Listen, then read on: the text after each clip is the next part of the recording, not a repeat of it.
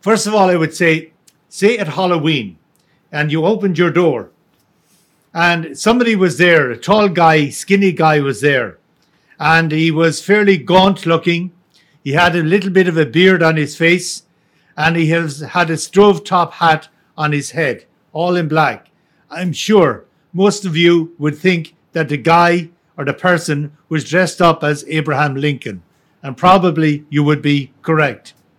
So when John the Baptist appeared in the desert, dressed in camel skin, for the people at that time, immediately, they would have known what was happening because the person was dressing like Elijah the prophet.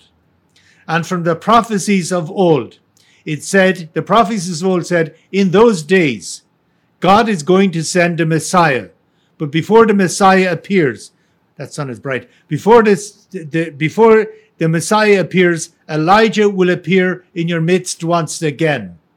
And this was tremendously good news for the people of Israel at that time, because they were fiercely oppressed by church and state, the Roman Empire, Herod, the tax collectors the priests in the temple, all of them were, were, were, were putting on huge weights of oppression on the people. They were at their lowest time, badly divided, alienated from God, and divided against each other. That's what you have when you get when people are greatly oppressed.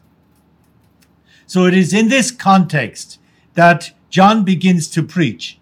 Now he preaches in Galilee uh, on, on, on the banks of the river Jordan, on the, the entry point that the people of Israel from Exodus for 40 years that they entered into the promised land.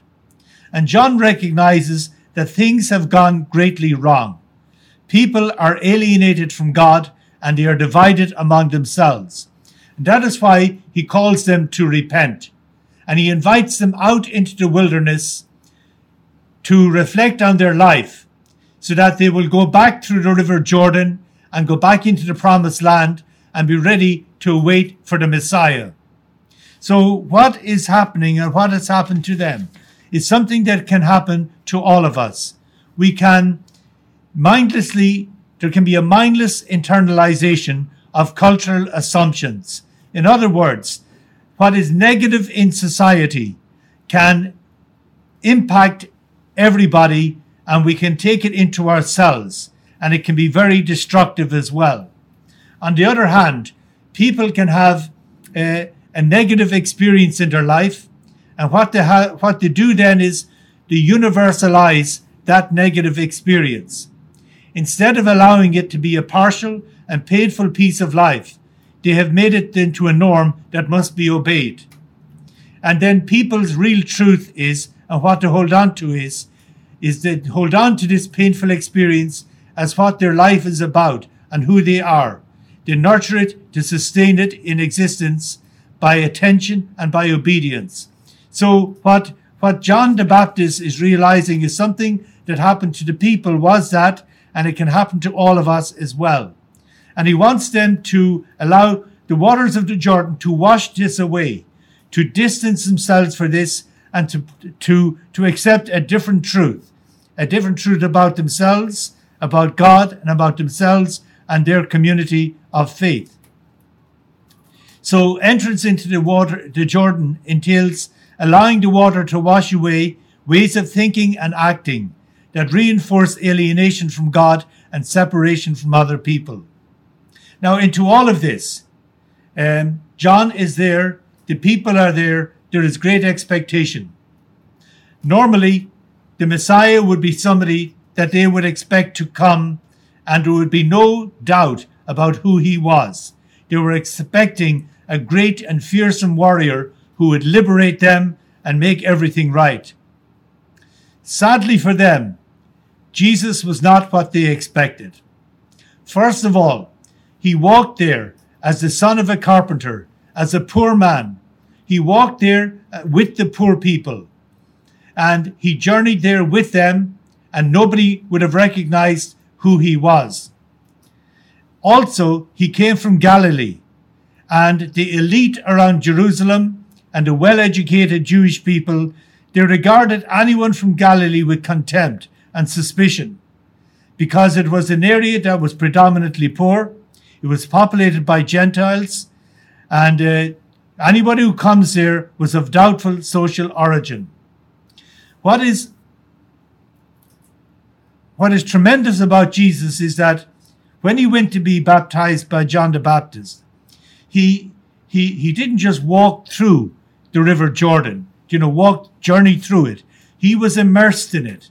He was immersed completely in everything that the people were suffering from the alienation and the separation. It was like he, he submerged himself completely in this.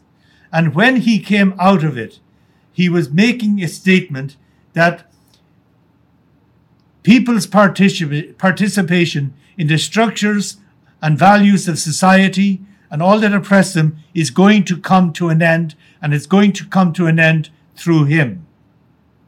And then when he came out of the water, the heavens opened and connected with Jesus.